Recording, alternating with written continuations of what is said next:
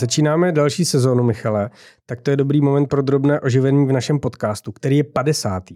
A já mohu posluchačům prozradit, že jsme přes léto připravili minisérii, ve které si vždy položíme několik otázek týkající se stavebnictví a bydlení.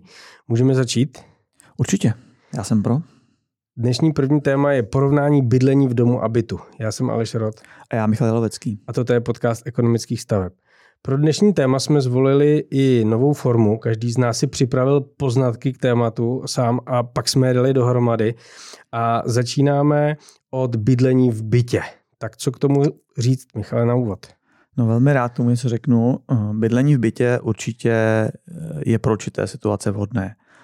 Sám jsem také část poměrně velkou v bytě bydlel a předpokládám, že i vy, Aleši. Je to tak a souhlasím s vámi, že ne vždy platí, že lepší bydlení je v bytě nebo lepší bydlení v domě, ale jsou určité životní situace, kdy se to třeba i může střídat a my je dneska probereme, projdeme a pokusíme se dát posluchačům náš vlastní vhled do tohohle tématu a třeba je i tak trošku edukovat.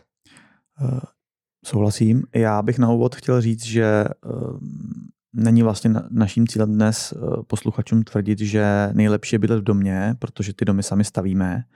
Dokonce můžu říci eh, nebo prozradit, eh, že máme v ekonomických stavbách už nějaký čas v přípravě projekt unikátního domu s vícebytovými jednotkami, který doufám během několika let budeme schopni spustit.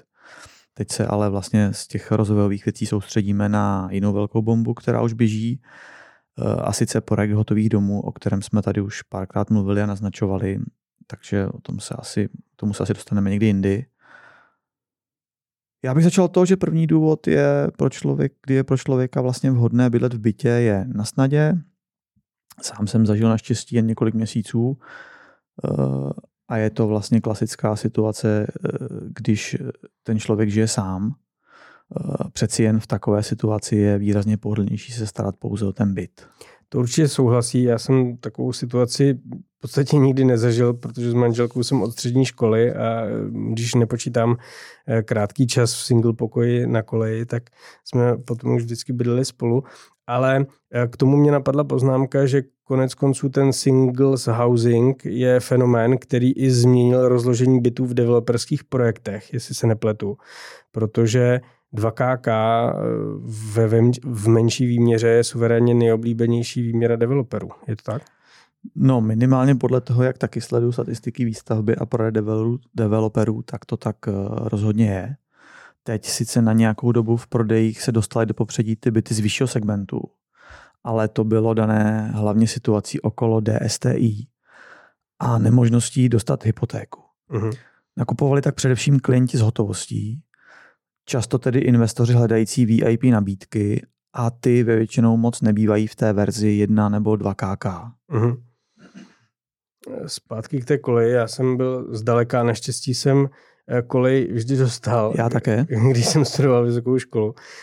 Byly koleje docela prázdné, protože řada studentů šla za levnějšími nájmy do sdílených bytů blíže centru. A tehdy byl takový fenomén, že bydlet v nájmu a třeba s někým vycházelo i levněji a lokačně zajímavěji, než bydlet na kolejích. Dneska je to e, jiná preference, protože to bydlení studentské v nájmech je dražší a naopak jsou zase pořadníky na kolejích, jestli mám dobré informace. Eh, já jsem o něco starší, Aleši, takže za nás tedy koleje byly narvané, byl o ně velký boj a sdílené byty si teda přiznám se, až nějakou úplně jednu, dvě výjimky nepamatuji. Takže eh, dneska to studentské bydlení eh, je určitě jako varianta. Ne každý rodič si to může dovolit, ale pokud ten potomek chce studovat na vysoké škole, tak velmi často, a to jsem já i zažíval, nebo za nás to tak bylo, že dojde k tomu, že nesplní tu kvotu té délky dojezdu, takže tu kolej nedostane hmm. a v ten moment je vlastně jednou z variant ten studentský byt, který se většinou částečně podnajeme dalším spolužákům a aby to prostě vyšlo výhodněji. Většinou to jsou spolužáci, kteří také vlastně nedostali tu kolej. Hmm. No, máme univerzitu za sebou, řekněme. Tak a často vstupujeme do života s partnerem, kterého jsme si během toho studia našli.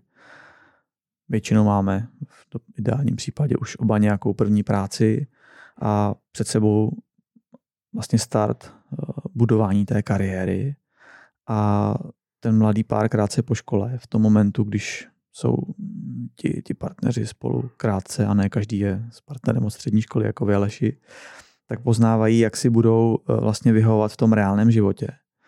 V té situaci, kdy oba často hodně pracují, protože budí tu kariéru, po práci eh, ten návyk z té, z té univerzity tam většinou ještě bývá, takže se jde někam pařit.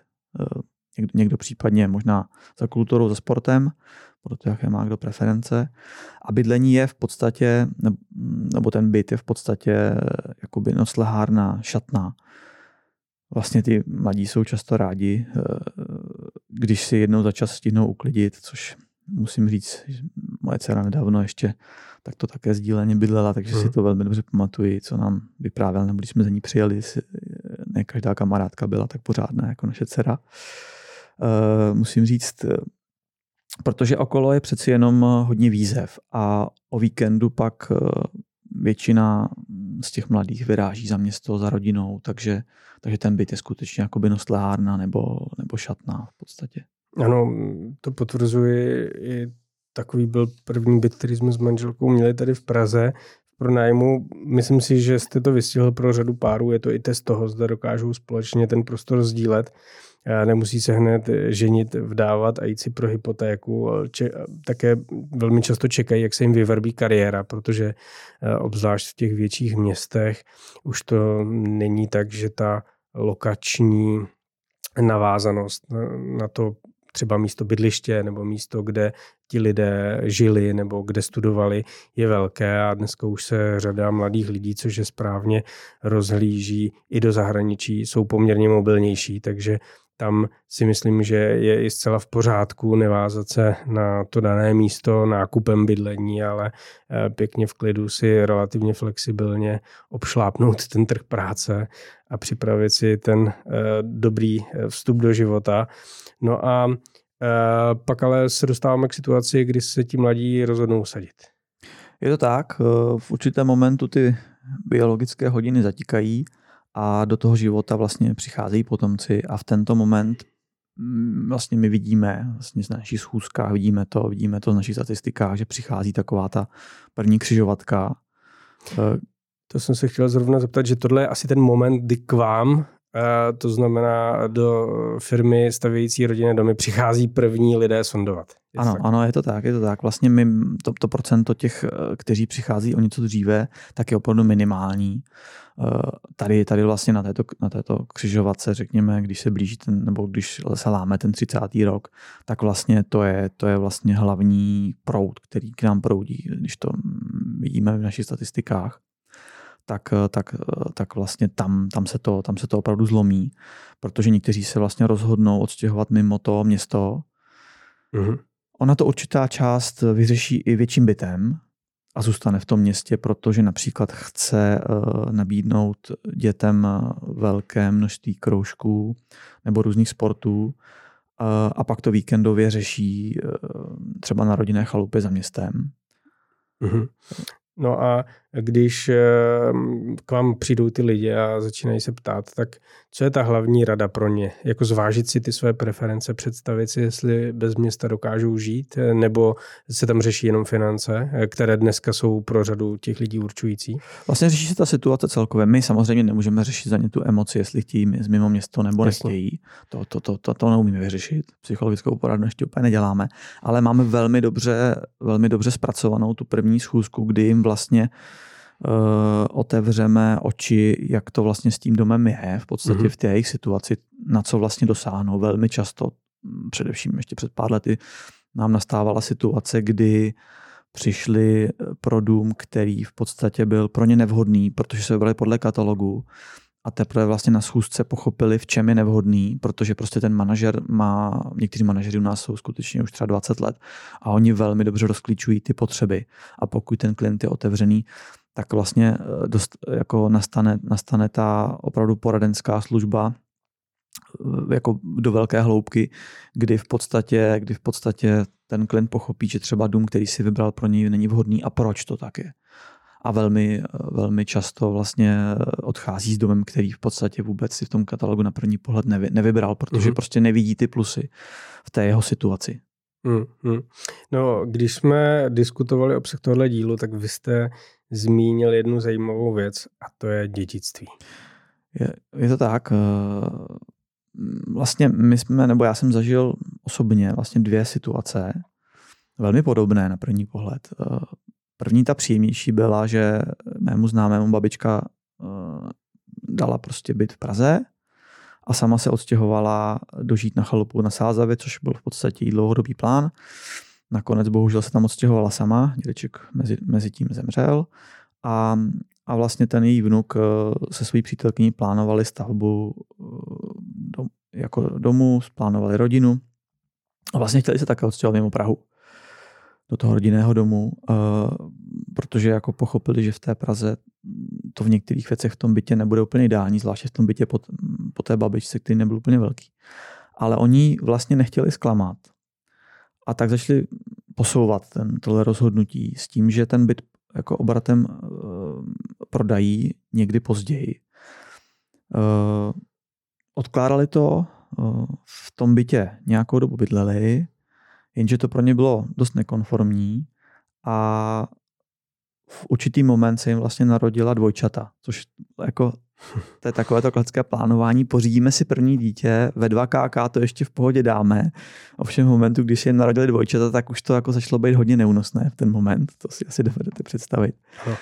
A k tomu samozřejmě roky sledovali, jak neuvěřitelně okolo Prahy letí uh, nahoru pozemky. V podstatě první odbočka Leši, máme. 13. minutu, to je docela úspěch na mě, to je teprve úplně odbočky. Tak uh, my jsme vlastně kupovali pod náš dům před nějakými 17-18 lety pozemek uh, ve středních Čechách uh, zasíťovaný od města za tisíc korun metr čtvereční a vlastně u nás v tuto chvíli jsme na pětinásobku. Takže jako z toho je vidět, jak, jak neskutečně, neskutečně ty pozemky vyletěly. Tisícimetrový pozemek se dostal na 5 milionů. A to jsme úplně prostě jako úplně někde jinde najednou. Ta trajektorie je opravdu brutální. Takže oni vlastně začali eh, tajně plánovat eh, stavbu domu, eh, tak, aby vlastně ta babička to nevěděla. A vznikaly z toho docela jako vtipné situace, do kterých teďka úplně nebudu zabíhat. Druhá podobně patová situace vlastně byla už klasické dějící po babičce, která skutečně zemřela. Tam to bylo zajímavé, to jsou takové ty příběhy do bakalářů, kdy ten, na ten byt si brousilo zuby několik vlastně supů z té rodiny, takový ti, takový ti šíbři, který velmi často ty větší rodiny mají, protože ta rodina byla poměrně početná, hodně sourozenců ty, ti, ti vlastně rodiče měli. A ta babička vlastně to tušila a tak v závěti odkázala ten byt eh, svojí vlastně nejoblíbenější vnučce, která u ní pravidelně trávila vlastně každé prázdniny, jezdila za ní vlastně často i jako dospělá, v podstatě pomáhala jí v tom stáří, cokoliv bylo potřeba. No jenže ta vnučka chtěla potom dědictví prostě ten byt poměrně, poměrně rychle prodat, protože v podstatě obdobná situace, 30 let křižovatka, teď jsme se o tom tady bavili, eh, chtěla, chtěla za město, chtěla, chtěla prostě do rodinného domu s partnerem a naplánovaná rodina a vlastně chtěli nejdřív eh, se usadit v, v tom domě a pak teprve tam mm-hmm. ty potomky, což jako není úplně špatná, špatná cesta. Vy jste ale, myslím, zažil stěhování s dětmi, nebo ještě před? Ne, ne, ještě před. Taky jste Právě si to jsme takhle... si to úplně načasovali a vyšlo nám to skvěle. Jo, jo, to je dobrá cesta. Musím říct, že vlastně jsme to měli podobně. Takže dcera byla už velká teda, ale, ale syn ještě nebyl na světě, ten se narodil chvilku poté. Nebo pár let poté. Uh, takže uh, bylo to krátce po tom dědictví a vlastně ty rodiče jako prosili tu dceru, aby to neprodávala, protože jinak vlastně, jak se říká, mhm. ty příbuzní sežerou a, a vlastně budou jim to na jakékoliv slezině, prostě protože ta, ta rodina, jak je početná, jak se velmi často schází, tak jí to vlastně budou neustále, jakoby, eh, jakmile se trošku někde napijou, eh, jakoby eh, vytahovat tuhle tu situaci. No, Klasické rodiny. Ona dostala ten byt, proto speciálně, proto prostě kolem té babky lítala, pak aby ten byt dostala a jen babka zaklepala bačkorama, když to řeknu pejorativně, no. tak už prostě ho hnedka střelila. Jak, to, jak se to tak jako většinou jako stává. No takže ta vnučka vlastně taky nějakou dobu v tom nevhodném bytě bydlela, uh, protože prostě se bála něčeho tak směšného, jako je pomluva ve vlastní rodině. a jsme tady zase znovu u těch peněz. Jo. Ta trajektorie prostě po té, po té revoluci e, růstu těch cen je prostě brutální a každý rok, kdy někdo může a, a, a má ten plán a, ne, a, ne, a nestaví včas, ne, nejde tou cestou, kterou vlastně ví, že jednou bude chtít jít, tak hmm. je prostě drahý. Hmm. Hmm. No já jsem mm, pár takových případů spíš eh, z doslechu zažil, naštěstí žádného jsem se neúčastnil, ani jsem o něm nevěděl v nějaké širší rodině, ale eh, vím, že to je dost problematické a eh, kolega advokát mi říkal, že v současné době ty případy samozřejmě přibývají, jo, včetně tlaku na ještě žijící eh, seniory, které, které by měly eh, si užívat prostě mm, stáří tak, jak jim to jenom důchod a zdraví dovolí a ne úplně lehká situace samozřejmě, eh, která teďka v ekonomice je, tak řeší právě přesně tyhle tlaky, řeší tam různé účelové přehlášení eh, rodinných příslušníků na trvalé bydliště do toho domu a tak dále, takže není to úplně, není to úplně jednoduché. No ale aby jsme pokročili dál v těch důvodech, tak určitě kolem sebe máme i takové lidi, které prostě bydlet v domě neláká, protože neláká ta práce s tím spojena. Je to tak, někteří se prostě nechtějí starat o dům, vlastně my to máme taky v rodině, takže já to, já to jakoby vidím eh, a proto bydlí v bytě. Nechce, nechce se jim prostě sekat tráva, řešit takovou tu průběžnou údržbu domu, eh, ale tady je třeba si říct, že se pak vlastně může nastat situace, kdy je to často vykoupené vlastně nesmyslně vysokým fondem oprav. Eh, já jsem zažil u svých známých vlastně u relativně novostavby v podstatě, která, kde bydleli opravdu krátce, tak vlastně i šestitisícové eh, měsíční platby za fond oprav, mm.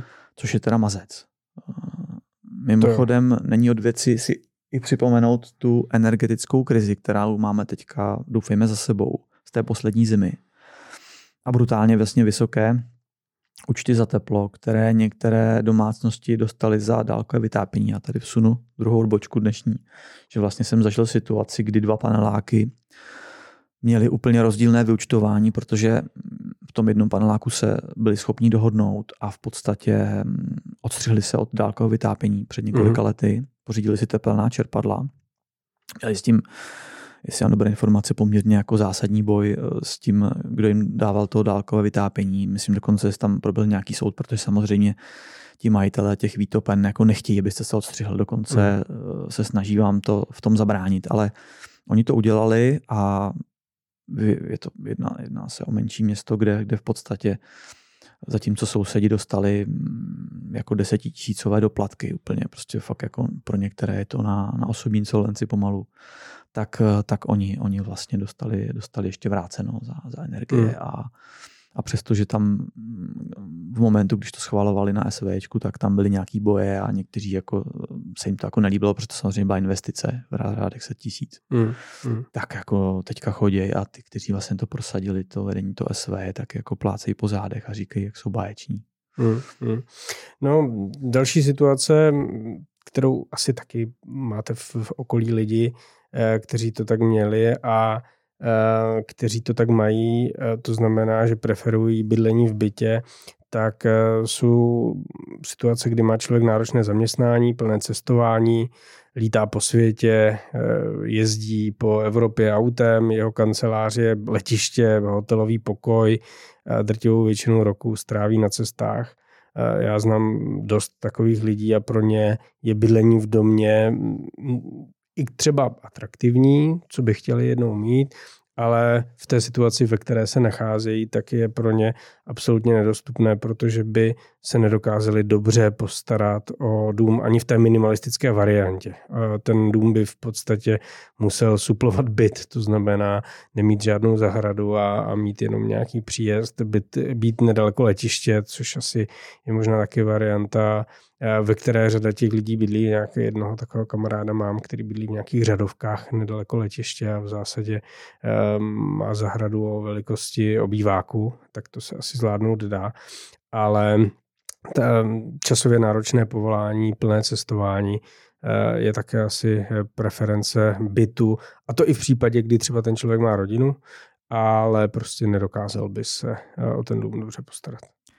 To je výborná poznámka. Jinak vlastně samozřejmě je vtipné, že mi to nenapadlo, protože to je v podstatě trošku moje situace. Já jsem si vlastně Já v jsem to Polsku, chtěl zrovna říct, že v Polsku sám pronajímal to ještě před dvěma nebo třemi lety, vlastně 15 let odhadem jsem v Polsku vlastně průběžně prošel asi pět bytů, který jsem si pronajímal a přesně já jsem a vlastně vyústilo to v tomu, že jsem, jak té práce je hodně a- já jsem skutečně mm, na krátký čas, každý týden, několik dní, tak vlastně pak už jsem zjišťoval, že i úklid toho bytu z mojí strany nebyl asi takový, jak bych si představoval.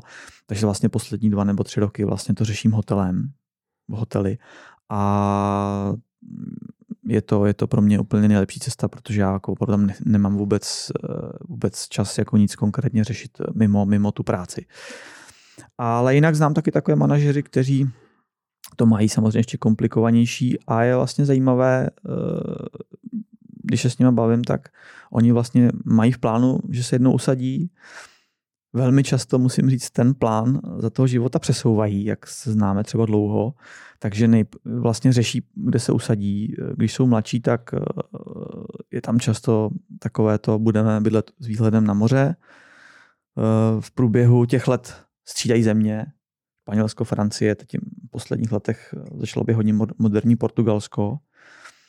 No a pak vlastně nejvtipnější na tom je ten závěr, kdy zaklepe ta padesátka na dveře a velmi často začnou stavět doma v Čechách, velmi často mi zavolají eh, a řeknu, my jsme se chtěli potkat s někým, mm, s přítelkyní od vás, protože víme, že stavíte prostě dlouho a, a my pořád ještě pracujeme v zahraničí, ale než se úplně stáhneme, tak potřebujeme někoho, aby to kompletně převzal a my jsme na té stavbě nemuseli být každý den, takže velmi často já jim doporučím jednoho z mých oblíbených manažerů projektu, eh, který, který vím, že jako jde až za rámec skoro bych řekl jako svojí práce a, a, a k, tomu, k tomu pak oni přijdou a velmi často, velmi často to dopadne tím, že jim pak hledáme pozemek a, a, a vlastně jim nakonec ten dům postavíme. Takže to my zažíváme. Ono, když ještě v tom se začnou objevovat děti a děti dětí, to znamená vnoučata, tak eh, ten eh, stesk po domově převládne, takže eh, také už jsem zažil takové návraty dokonce i z Ameriky, prostě protože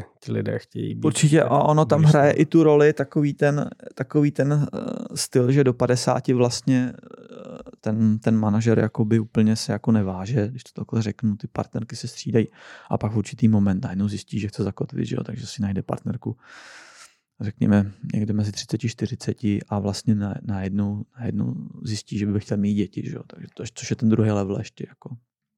To jsem nepoznal, to nechám bez komentáře, ale budu vám věřit. Já, já taky ne, já taky ne. To je třeba, o to se musíme distancovat. Osobně že? taky ne, ale znám takové případy.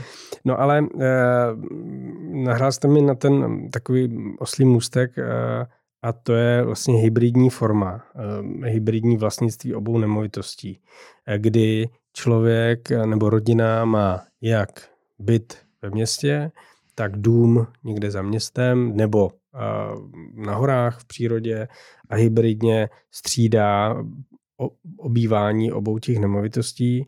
Eh, Ty požadavky na ně můžou být různé. Jsou to měnící se požadavky na fyzickou přítomnost na pracovišti, jedna část týdne, kdy je ale obtížné dojíždět, to znamená, ti lidé potřebují mít nějaké stále sídlo nebo místo a nechtějí to řešit tak, jak to řešíte vy nebo řada dalších lidí, to znamená nějakým hotelem nebo Mhm. krátkodobým ubytováním typu Airbnb. Eh, My vidíme z těch studií, teďka začínají přibývat, které jsou v celku pesimistické k tomu eh, home office trendu, tak uvidíme, jak se to bude otáčet, ale teď eh, minulý týden vyšla nějaká studie, která ukazovala, že eh, ta produktivita práce na home office neroste, ale spíše klesá. Takže Pokud se nepletu, jsme to tady jednou z prvních podcastů říkali. ano, přesně tak. Takže eh, to, to, to budeme ještě sledovat, tenhle trend, ale faktem je, že to současné nastavení i třeba těch větších korporací umožňuje pracovat na home office a to znamená, umožňuje bydlet i dál od eh, místa firmy. Zase na druhou stranu už mám informace z korporací, kde v podstatě strop jsou dva dny Ano. home officeu měsíčně. Jo, A těch korporací přibývá. OK. Uh, děti uh, za velkým městem přerostly místo domu a jezdí za školou, kroužky a zábavou do města tak moc, uh, kde ty rodiče zároveň pracují v tom městě. Že v podstatě celá ta rodina žije většinu času ve městě, kde i ti rodiče pracují a domů se vrací všichni jenom vyspat. A řada těch rodin to takhle provozuje dlouhou dobu, ale některé si uvědomí, že jim to nevyhovuje a buď eh, pronájmem nebo potom i eh, třeba nákupem eh, nějaké nemovitosti, která zase výhledově může sloužit jako sídlo pro děti, tak zvolí ten hybridní model. I takové, takové lidi znám. No a třetí ten eh, důvod, který já jsem si tady uvedl, a nadepsal jsem si ho eh, dům po babičce, aby se to krylo s tou, dle mého, úplně nepovedenou dotací, tak to je dědictví domu po babičce a pak postupný přesun třeba té starší generace zpátky kořenu, ke kořenům, kde vyrůstali, nebo kam jezdili na prázdniny a prostě uvolnění toho bytu ve městě dětem a přesun prostě za město do přírody. Takže já, to jsme asi probrali všechno, co nás napadlo k tomu, no a teď se můžeme vrhnout na, na to naše hlavní. Na to naše hlavní a to je dům ve kterém oba bydlíme, aby jsme, ano. Eh, aby jsme to prozradili a, a posluchačkám a posluchačům a tím pádem jsme se tak trošku demaskovali. Že a mimochodem, Aleši, vy jste jako dítě bydlel v bytě nebo domě? Já jsem dlouho bydlel v panelákovém bytě na sídlišti Maj v Českých jako Budějovicích, takže já jsem prostě člověk, který vyrostl v paneláku. Dítě. Přesně mm-hmm, tak. Mhm, to máme stejný, to máme stejný. Protože tam, myslím si, ta, ten point je v tom, že Uh, rozhodně, rozhodně se na to díváme z té vize prostě nebo z té zkušenosti, kdy jsme skutečně prožili v tom uh, ideálně nejlepším porovnání, čili panelákovém bytě jako velký čas. Mm-hmm. To znamená, z tohoto hlediska si myslím, že má ta zkušenost tam je. Není to o tom, že, by, že bychom tady mluvili o tom, je skvěle bydlet v domě a ne, nemám, neměli za, sobě, za sebou ty desítky uh, vlastně let v tom, v tom bytě. Přesně to je, to je základní jo. point tohohle dnešního podcastu vlastně. Jsou lidi, kteří vyrostli v rodinném domě ze zahradou a nedokážou si to představit jinak, ale pak jsou lidi jako my, kteří vyrostli v paneláku a a pak ten přerod je důvěryhodnější možná. Je to tak, tak to je to cítíme. tak. No tak co, jak se k tomu stavíte? My si vlastně v ekonomkách dlouhodobě myslíme, že ta kvalita bydlení v tom domě je výrazně vyšší, zvláště v období jara, léta a podzimu. Tam jsem se v tom, jsem, a jak jsem se vlastně v posledních eh, letech sám přesvědčil, tak eh, v případě pořízení kvalitní vyhřívané terasy, tak, eh, tak vlastně, vlastně celoročně, čili i v, i v té zimě. Dobré bydlení dělá ty lidi spokojenější, šťastnější. Navíc přináší i větší nárůst té hodnoty majetku, než v tom případě bytu. To se vlastně ukazuje v posledních letech. Hmm. A díky bydlení v domě máte pak vlastně lepší ty vztahy v tom úzkém i širokém okruhu. Eh, máte možnost eh, a vlastně i prostor, což je to zásadní pro dobré návštěvy, grilovačky. Vlastně grilovačky jsou, trošku odbočím zase, třetí, po třetí, třetí. dneska. Grilovačky to jsou vlastně skvělý point. My, my vlastně s nárůstem jarních grilovaček jako vidíme ten nárůst na těch schůzkách, protože přesně když z toho paneláku přijdete k těm svým známým na tu grilovačku a a vlastně stavíte tam podpoledne večer s těma dětma, ty tam behy po zahradě. A vy si vlastně uvědomíte, že se pak eh, po návratu domů vlastně tuhle možnost nemáte. Eh, v podstatě sedíte, sedíte v, v bytě, kde, kde v podstatě tohle si vůbec dovolit nemůžete. A mm, v létě například v těch panelácích bývá, bývá velmi často velké horko tak si tam vlastně ani nikoho do toho horka nechcete pozvat, tak, tak to je opravdu, opravdu mnohem, mnohem lepší prostředí. A jak tomu přidám jeden point, který mi přijde v celku takový triviální, ale když se pojmenuje, tak mnoho lidí podkříká, aha, to je vlastně pravda.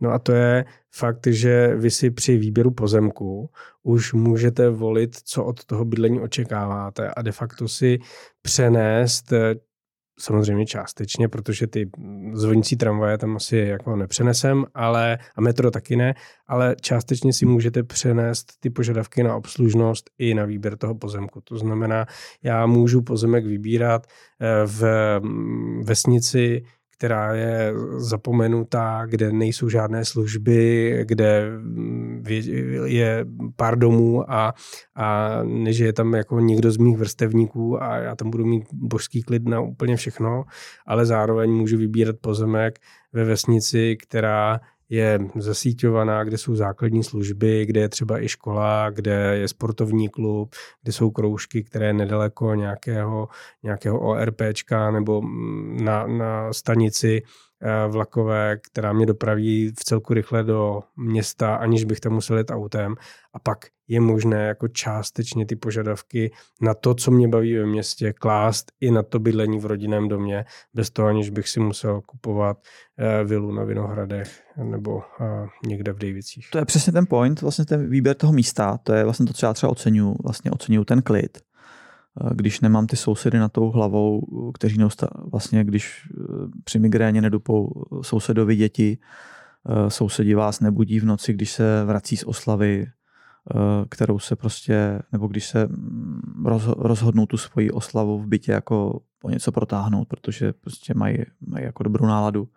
A vlastně ten výběr domu si můžete vlastně to místo sám, sám vlastně nasměrovat, jestliže máte, vám nevadí to rušnější vlastně, tak, eh, tak, to, eh, tak to směřujete třeba více k centru. My vlastně vždycky říkáme u nás, že my bydlíme vlastně v okresním městě, ale zároveň bydlíme na vesnici v centru města, jo, protože hmm. máme to relativně blízko do centra, ale přitom u nás, u nás je, bydlíme vlastně na okraji. Mm, pěšky jsem v centru za nějakých 10 12 minut autem za 3-4 minuty a přitom vlastně koukáme, koukáme do polí. Hmm. A, a to je ten point, že vlastně to okresní město nám dává v podstatě všechny možnosti toho vyžití pro ty děti, v podstatě včetně divadla, kina a všech kroužků a oddílů. Ale přitom jsme si vybrali tu klidnou lokaci, takže to je, to je vlastně jako velký plus a vy si to můžete ovlivnit, co, uh, jestli, jestli chcete to rušnější nebo to klidnější a podle toho pak uh, si vyberete, já říkám, já oceňuji velmi klid, prostě to je úplně skvělý. No, další asi téma pro vlastnictví domu nebo preferenci domu jsou eh, kutilové bastlíři a všichni ti, kteří rádi něco vyrábějí. Určitě ano, přesně ten dům vám dává možnost mít tam, mít tam u toho tu garáž nebo, nebo nějaký domek a na, na, na pozemku a, a vlastně tam, tam, tam, si, tam se zavřete. Kamarád, který třeba renovuje staré Škodovky a ten skutečně jako každý den po práci několik hodin eh, tráví vlastně v garáži, kde, kde ten nejnovější kousek vlastně renovuje a, mm-hmm. a v podstatě pořád, pořád se v tom vlastně jako hrabe. Uh, můžete mít, uh, moje manželka vlastně se velmi ráda věnuje zahradě, takže, takže třeba náš švagr měl svého času zahrádku prostě v kolonii, ale když jsme tam za ním občas jako byli, tak to prostě není úplně ono. Ta zahrada kolem domu je prostě jako úplně jiný level. Takže nemusíte nikam vlastně zároveň dojíždět, vyjdete z domu, jste na zahradě, něco uděláte, vrátíte se do domu. Ehm, někdo třeba chová jako naši sousedí několik psů, tak eh, se hmm. ze zahradou je to úplně nejlepší volba. Samozřejmě hmm. pro nás sousedy někdy ty štěkající psy jsou trošku únavní, ale, ale je to taky jako, asi to k tomu patří. Uh, takže ve velkém, v malém bytě velké plemeno což někteří mají, není úplně, úplně ideální. Ten, ten dům dává mnohem lepší možnosti. Když jste třeba nemocný, tak ten pes si běhá kolem domu a vy s ním nemusíte chodit ven. Uh-huh. No a potom u vás je známo, že jste eh, jako mm, vrcholový sportovec. Přeháněl už. A, ale no tak z, z některých těch eh, časů, které vidíme, že občas nazdílíte, tak jako je to, je to tak. A hlavně eh, vaší velkou zálibou je cyklistika. A tam, a, a tam se nebavíme o tom, že máte jedno kolo univerzální, ano. které prostě, na kterém si sednete a dojedete na něm do práce nebo do hospody na pivo a pak zase zpátky. Je to tak? téma mojí manželky, jestli potřeba skutečně to další kolo, tak, tak když jsem bydlel v bytě, tak jsem shodou okolností si nějaké kolo nechal v té době postavit. Byli skutečně v malém bytě eh, v té době a poměrně rychle mi ho z toho sklepa ukradli, takže další kolo, který jsem si musel poměrně rychle nechat znova, znova postavit, tak jsme pak vlastně měli u dcery v pokoji, která byla jako nadšená. Uh-huh. Takže to, takže každý cyklista má více druhů kol, obecně rodina má více druhů kol a, a, a vlastně v bytě je to, je to problematické téma, takže mm, pozitivní věc, ten dům vám vlastně přináší možnost eh, jako vlastnit více kol, takže to je skutečně, skutečně moje, moje vášeň, ale říkám, že na z toho úplně šťastná není. no, co si dokážu asi představit, ale furt je asi šťastnější, že to řeší v tom domě a garáži, než kdybyste to měli rozvěšené po stropě v, by, v bytě někde na Vinohradech. No, myslím si, že ta krize, kterou spustil ruský útok na Ukrajinu, tak ta hodně otevřela i téma soběstačnosti, ať už energetické, potravinové a další. Často je to i politicky zneužíváno a o tom se třeba pobavíme jinde. Ale bydlení v rodinném domě, asi se na tom shodneme, dává širší možnosti, jak se v těch klíčových oblastech aspoň trošku osamostatnit a odstřihnout se od závislosti na dodávkách. To téma té eh, soběstačnosti vlastně tak ta krize skutečně nabustovala. Eh, my to vnímáme, vidíme to, vidíme to vlastně na schůzkách s klienty. Opravdu I na těch je to zajímá. Hmm, hmm. To dřív jako nebylo tak, tak, tak, tak masové, jako je to teď.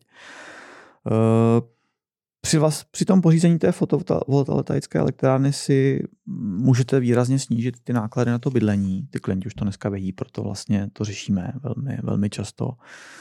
Navíc eh, je tam i dneska to propojení na ten provoz toho, toho, toho auta osobního, mm. kdy v podstatě, když máte fotovoltaiku, tak to, to městské auto, které využíváte na ty kratší dojezdy, tak, tak, tak je, to, je to výrazné zlevnění. Já třeba strašně rád tankuju teda. Ještě pořád jsem ve fázi, že bych do Polska chtěl jezdit elektromobilem, ale musím říct, že jako jsem takový ten specialista, který na tu pumpu velmi často dojíždí s prázdnou nádrží a, a opravdu riskuje, že nedojede. Takže pro mě třeba tenhle ten point, kdybych bydlel, nebo kdybych se stáhl bydlet zpátky a pohybovat se na menším území, tak, tak určitě tohle by byla pro mě volba. To bych mm. určitě rozhodně do ní šel velmi rychle. Prostě nějaký auto s dojezdem 200-300 kilometrů, které bych každý večer nabil, by byla pro mě jakoby určitě cesta. Mm nejsem a priori odpůrcem elektromobilů, jenom říkám, že to není pro každého. To tak to ta odbočka dnes. Uh-huh. V posledních letech se ten ten tady otočil, my to fakt vnímáme jako, mm, řekl bych skoro až plošně u těch klientů, že skutečně každý to dneska řeší. A spousta lidí v bytech si to vlastně neuvědomuje, protože jak asi vnímáte, úplně ta legislativa pro ty, pro ty velké, velké celky, pro ty paneláky u nás není úplně. Teď se tom hodně dělá, shodou jste hmm. si něco ale možná schvaluje, to byste si viděli víc. Vím, že teďka jsem zachytil něco, že, že, se, že dochází k nějakému tomu schválení pro tyhle ty komunitní větší, větší celky, takže tam se to asi posune, ale hlavně se to dneska spoje s těmi rodinnými domy.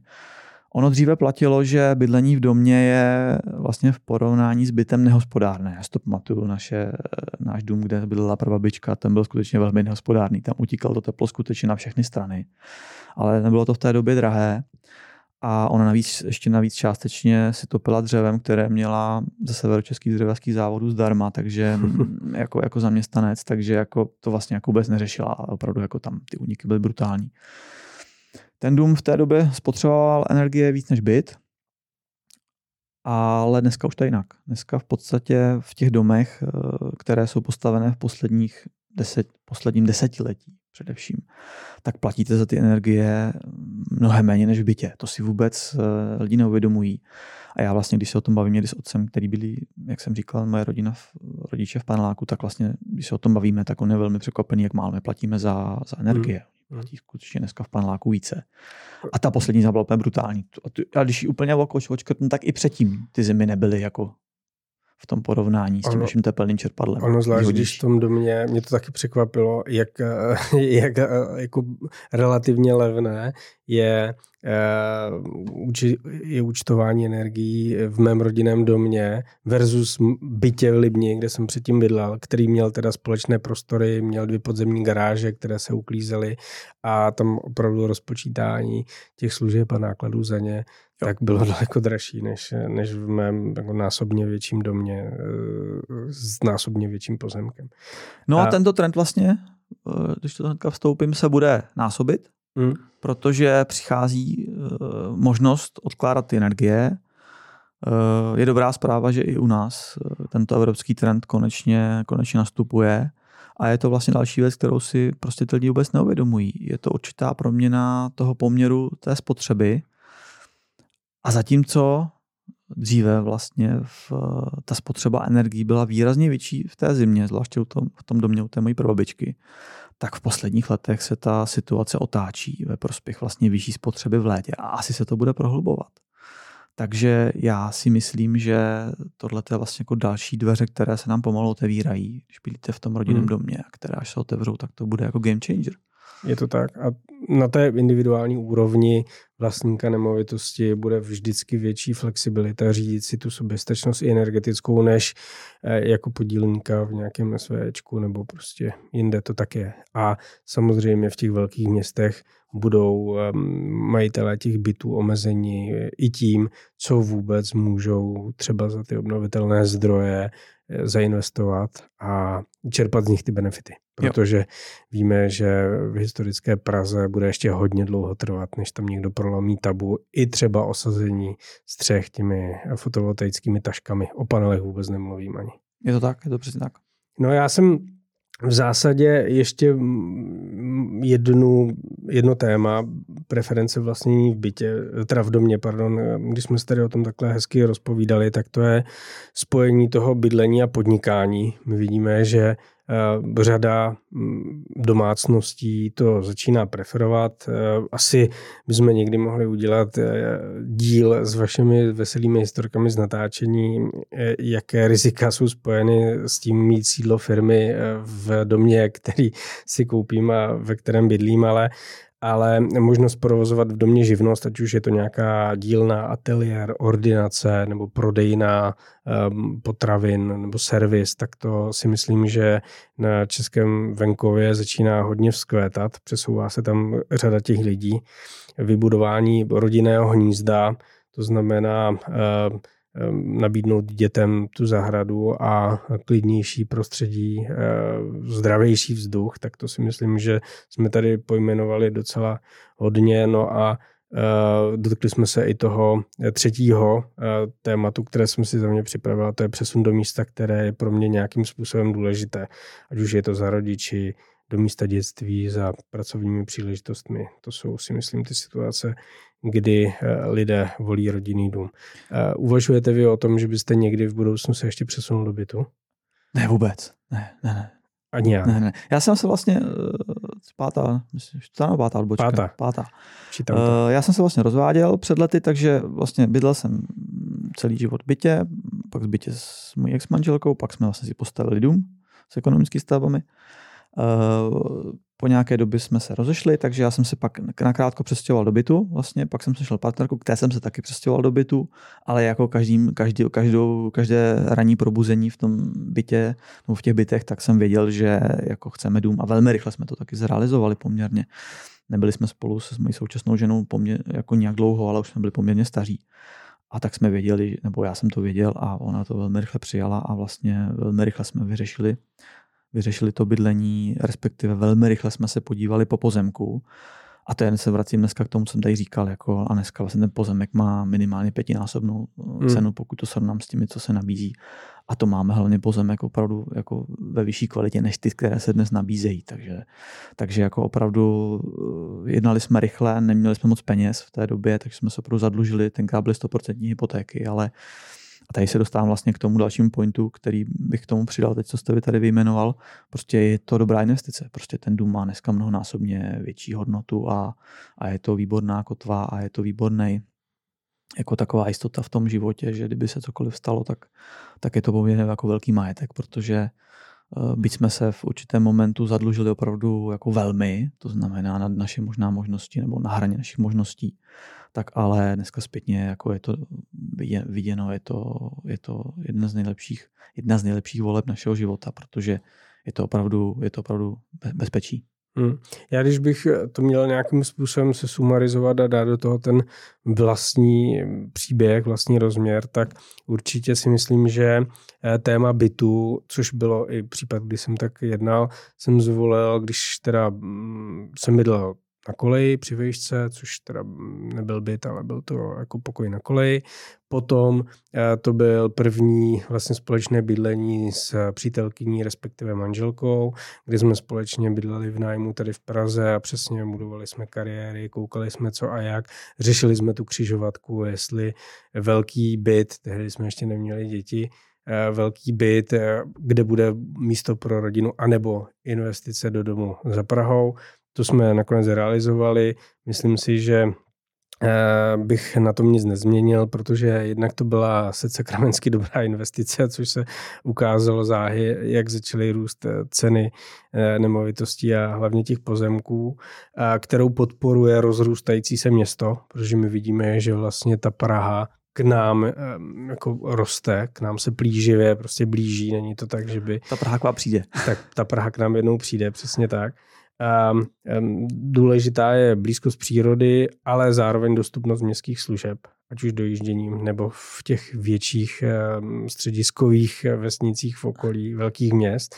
No a uh, řekl bych, že se zlepšuje tím, jak se zlepšuje kupní síla a zvyšují se požadavky těch lidí, kteří na vesnicích bydlí, tak se tam zlepšují ty služby, ať už je to e, jídlo a další, anebo i nějaký jako komunitní život. Obzvláště v těch vesnicích, kde dochází k výstavbě a mísení těch generací a snižuje se ten průměrný věk, tak se tam pořád něco odehrává a to si myslím, že je fajn a že právě i ti lidé, kteří e, dříve říkali, já zůstávám ve městě, protože tady mám obchody, služby a pořád se tady něco děje, takže dneska už jako tenhle argument padá. Zapomněl jo. jsem na něco? Já myslím, že ne. Já myslím, že ne. Já bych ještě dodal takový závěrečný, že vlastně eh, ten dům vám dává tu svobodu, ale s ní samozřejmě přichází určitá odpovědnost, což lidi dneska obecně velmi neradi jakoby mm, přijímají nějakou odpovědnost. Protože prostě vy musíte samozřejmě tvořit nějaké rezervy, rezervy, které třeba za vás tvoří byť velmi draze nějaký fond oprav v tom bytě. Takže vy si velmi často v tom bytě kupujete velmi draze prostě ve fondu oprav tuhle tu mm, možnost absence té odpovědnosti. V tom bytě je to, no v tom domě je to na vás, na rozdíl toho bytu, ale ta svoboda je prostě podle mýho mnohem víc než, než, než, než tohle, řekněme, lenost, kterou vám dává ten byt. Hmm. No, myslím si, že jsme ty hlavní situace tady prošli všechny, takže určitě eh, univerzální rada v tomto neexistuje. Spíš eh, eh, univerzální radou by mohlo být, myslím univerzální rada, jestli je lepší bydlet v domě nebo v bytě, ale univerzální radou by mohlo být spíš, že dobře zvážíte pro a proti, opravdu si jako se zamyslíte, co vám na tom městě vyhovuje, co vám na tom bytě vyhovuje, co vám na tom domě vyhovuje, co vám naopak nevyhovuje, jestli existuje nějaká možnost tyhle dvě množiny sloučit dohromady nějakým kompromisem. Bude fajn, když se poradíte s lidmi, kteří eh, tu první volbu nebo druhou volbu zvolili a zeptat se jich, jako jestli by volili jinak. A pokud vám to teda přiznají, to si myslím, že tady v Čechách se málo nosí, kde rádi si obhajujeme zpětně i ta špatná rozhodnutí, ano. které jsme udělali. No a v neposlední řadě je to otázka i finanční, možná v první řadě pro mnohé lidi to znamená, ať už budeme volit byt nebo dům, tak si eh, nafázovat, zkusit se odhadnout, jaké budou naše potřeby teď, za pět, za deset let a na co vůbec máme finance, protože když jste říkal, že k vám eh, přicházejí lidé, kteří se přicházejí poradit, tak eh, si vzpomínám, pár dílů zpátky jsme říkali, že často ty jejich požadavky na dům, který si myslí, že by si mohli koupit, tak padají s tím, když se ukáže, na co vůbec mají peníze. Takže to rozpočtové omezení je tam taky asi. To rozhodně. No tak super. Tak eh, my děkujeme za to, že nás posloucháte, že nám píšete, dáváte nám otázky a tipy. Zase brzy uděláme díl, kde schrneme všechny vaše dotazy do jednoho pytle a budeme na ně odpovídat. Eh, pište nám na adresu podcast ekonomické stavby CZ nebo skrz sociální sítě a my se těšíme příště naslyšenou. Hezký den.